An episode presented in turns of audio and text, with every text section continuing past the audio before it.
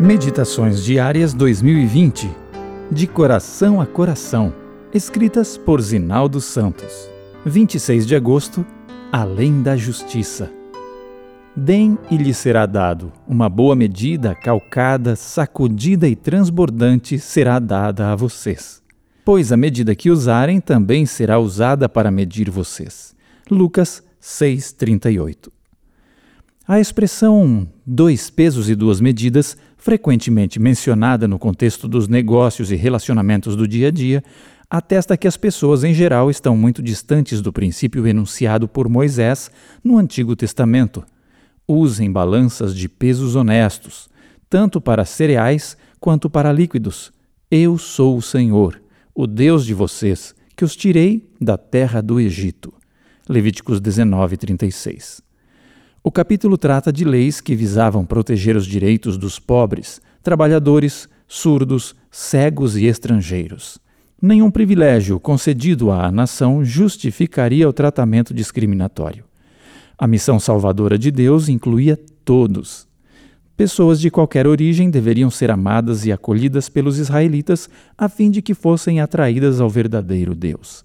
Havia uma razão pela qual os israelitas deveriam ser honestos no trato com o semelhante.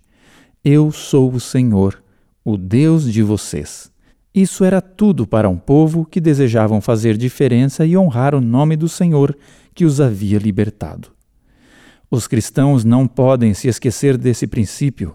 Se entre eles não puderem ser encontradas justiça e integridade, onde mais poderiam estar considerando as condições atuais do mundo.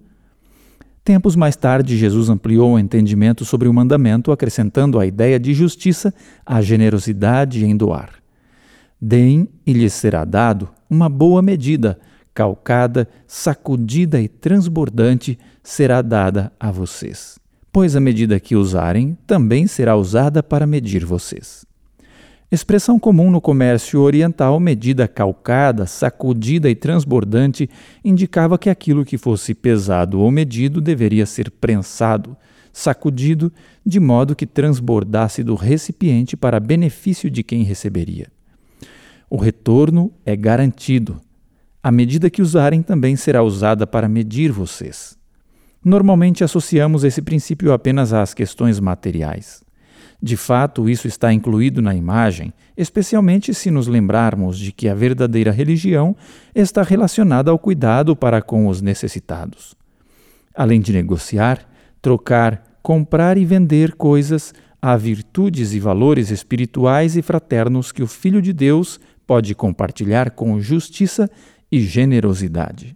Podemos dar reconhecimento aos que servem a Deus com fidelidade ânimo a quem enfrenta dificuldades e lutas, inspiração aos que vivem sob nossa influência, gratidão aos generosos. Não vamos economizar nisso.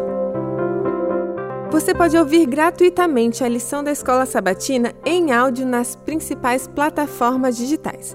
Aproveite, ouça e compartilhe.